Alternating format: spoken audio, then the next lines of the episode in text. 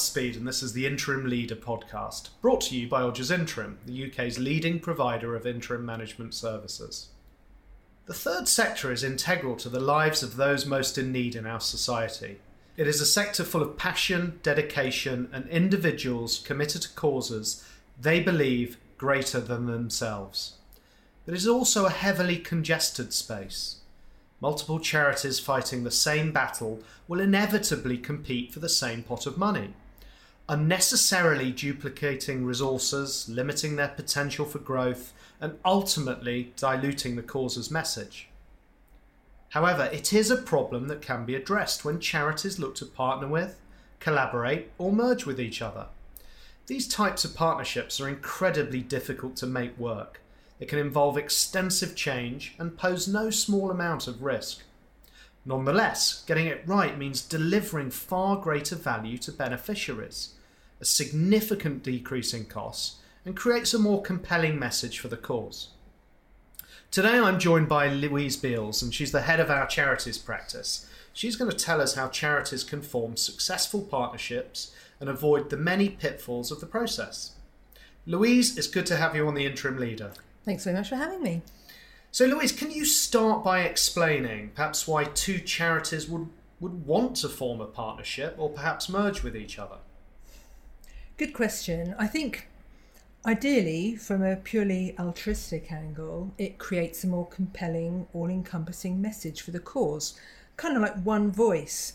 The power of one voice could help deliver the purpose sooner. It would avoid duplication of effort and the resources. But sadly, and we're seeing a lot more of it now, the reality is it's a tough market out there, tough competition for funding. Funding and fundraising for charities generally is it's a really, really challenging time. Um, so by reducing overheads, by sharing those costs, for example, perhaps back, back office resources can be a, an effective um, reason why charities might want to come together. I think also with that, um, there would be shared relationships with key fundraisers, um, an opportunity to enter into new markets, and also you're sharing the expertise of the people internally. Okay, so if I'm a charity and you know I'm thinking, okay, at some point I need to consider this option. What what point should I start looking at merging or forming a partnership with another charity to create this one voice that you talk about? Well, I think as as I just mentioned, um, too often mergers acquisitions are often considered a last resort. Arguably, they should be regularly considered by the Board of Trustees as part of their risk assessment and capability review.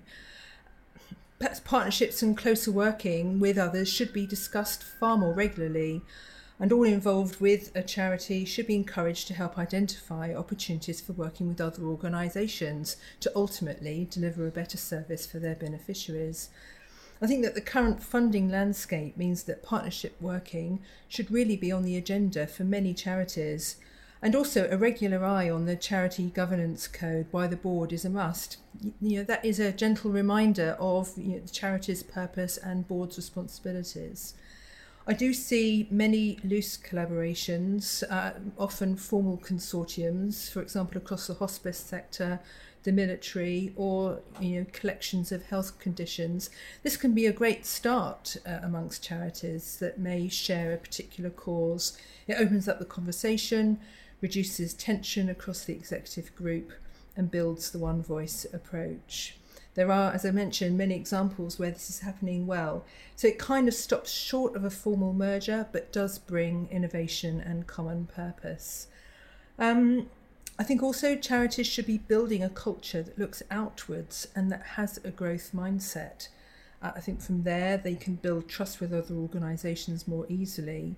Remaining agile with a clear sense of purpose and expertise will help charities to adopt a lesser degree of ownership over a particular area. However, it does go without saying that there has to be a shared vision of why. Why come together? The benefits and the future vision have to make sense for it to work. There has to be clear objectives and outcomes. They need to be watertight.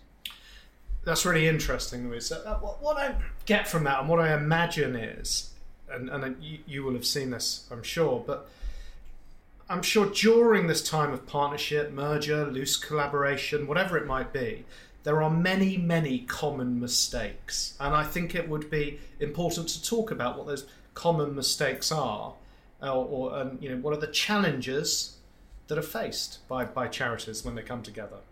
Sure. Um, so we talked about forming a partnership or, or a merger uh, and, and perhaps either one party coming from a position of weakness.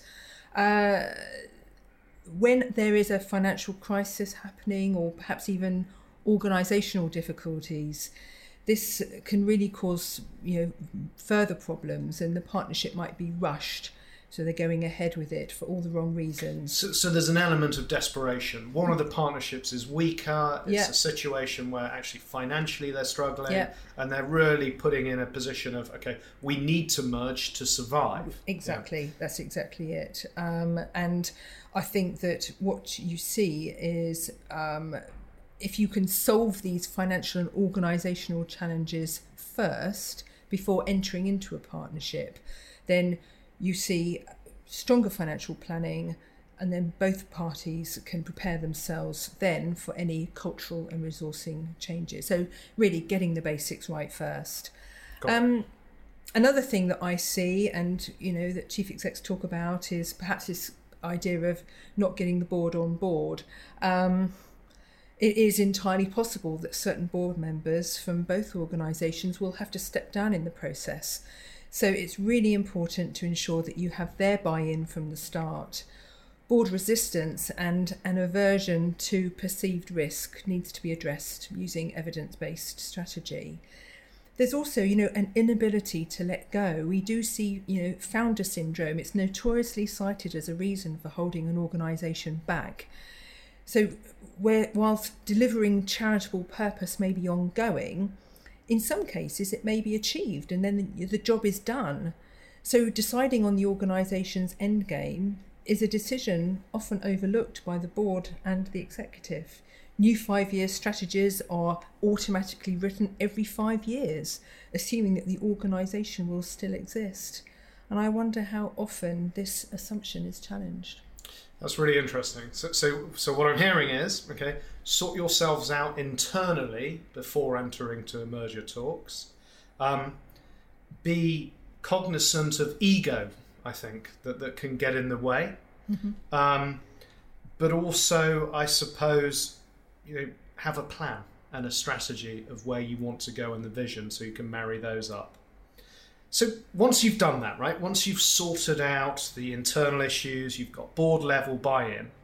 What what are the key steps, or you know, the first key steps that two charities should take in the partnership process?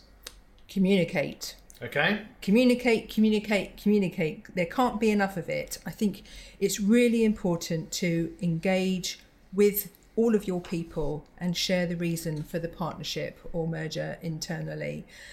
Employees in both organisations need to buy into the vision of the bigger picture, feel excited by it, and, and really, you know, look forward to the positive change that will come about as the result of this partnership or merger. This is especially important in the charity sector as employees tend to have a much stronger affinity for the values and for the cause.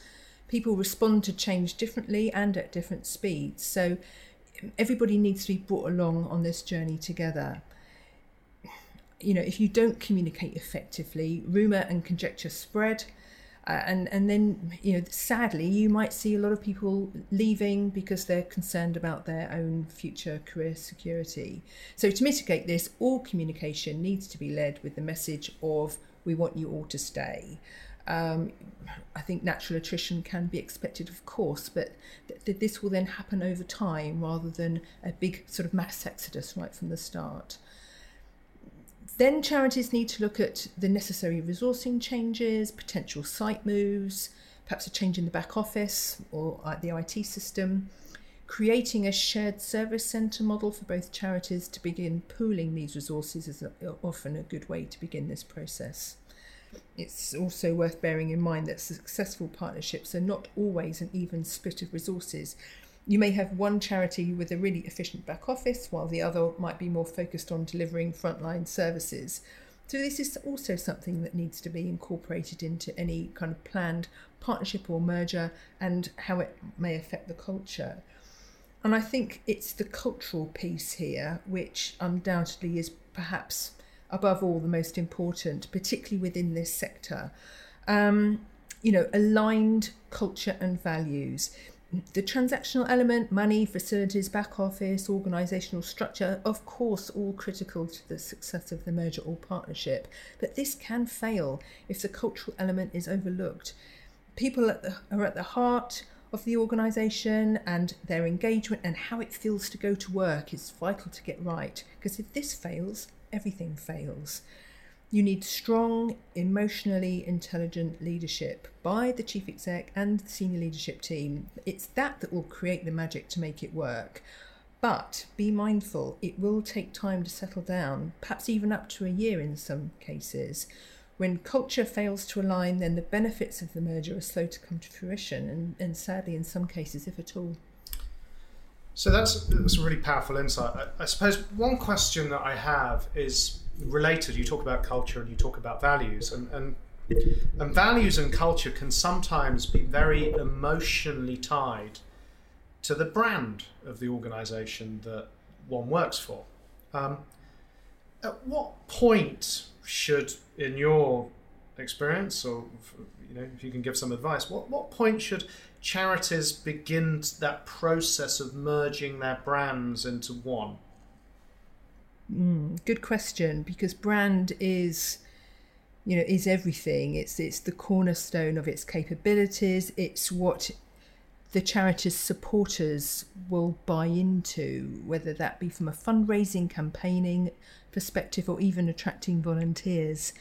It's a it's a you know, a brand may have been around for years. You know, in some cases, you know, over a century it's a carefully nurtured commodity that is both the charity's legacy and the force that attracts many legions of supporters. So, because of the, the importance, changing it or considering changing it really needs to be done delicately with the utmost care. Um, you know, obviously, every other aspect of the partnership or merger needs to be complete before this step in order to mitigate associating, associating the new brand with any problems or challenges that arise throughout the process. So, to put this into perspective, some of the most successful charity partnerships may wait up to a year before completing all of the practical steps before announcing the new brand. Sometimes a completely new brand may not be appropriate. Perhaps adoption of one of the existing brands might be more beneficial in order for continuity and relevance to supporters and beneficiaries. Finally, Louise, do, do you have any advice for charity chief executives who, who may be considering forming a partnership or, or actively looking now to find a partner? I think if they were to look at themselves first, they've got to realise that they may have to hand over aspects of their role or even hand over the reins entirely to somebody else. So that true sense of charity first, personal career aspirations second. It is a leap of faith. You know, you, you can plan, you can hope that it will land how you expect it to, but there will be an element of self sacrifice in this for those leading it. So, a chief exec going into it must wholeheartedly believe that um, the, the new vision is the best option for the beneficiaries and be aware that as a result, they might fight, be finding themselves looking for a new role. So, bravery, confidence, and ambition, both for themselves and for the charity, are needed. Um, beneficiaries, of course, need to remain front and centre in any discussions. And this requires a different mindset and leadership style, away from competitiveness and, in some cases, inefficient use of charitable resources. I think a protectiveness of independence can be both a virtue and a curse. Um, it can always be difficult to find the time to do this. Uh, charity chief execs are always busy. I mean, chief execs of any organisation are always busy, but it can be really hard to find the time to look at this. There's always always something else coming up that takes priority and that gets in the way. Um, it may be worth considering appointing an independent external change manager. This could be highly valuable in driving the process or alternatively, perhaps putting together a small discrete task force or shadow board, perhaps made up of a small group of trustees from both organisations that can help to build trust and get to understand each other's priorities. Um, and finally, find a friend, you know, find a mentor, perhaps somebody who's been there, done it, speak to peers, uh, membership bodies, ACEVO, NCVO, they are all there with help available. Um, look online, do your research. Lots of case studies out there of charity mergers or partnerships that have gone well and perhaps those that haven't gone so well. Um, and also be brave, talk it through with the board, bring them on board in terms of your thinking straight away. Uh, this perhaps all sounds obvious, but being able to understand how previous partnerships or mergers have failed in the sector will be valuable to the success of the next one. Thank you very much, Louise. It's um, it's been really great to have you on the show. I'm sure that your insights into what is not only an organisationally complex but also emotionally challenging process will be enormously helpful for professionals operating in the third sector. Well, thank you. It's been a, a, pleasure to be here, and and really, I'm to thank many key players in the sector for their time and input during my discussions with them over the past 12 months. There's definitely a will in the sector, most chief execs are open to conversations with other organisations. So, by creating this open dialogue, we might see greater momentum over the next couple of years. Thank you to everyone who has joined us for this episode of The Interim Leader. If you've enjoyed the podcast, please do like, subscribe, and follow for more fascinating insights from our network of consultants and interim leaders.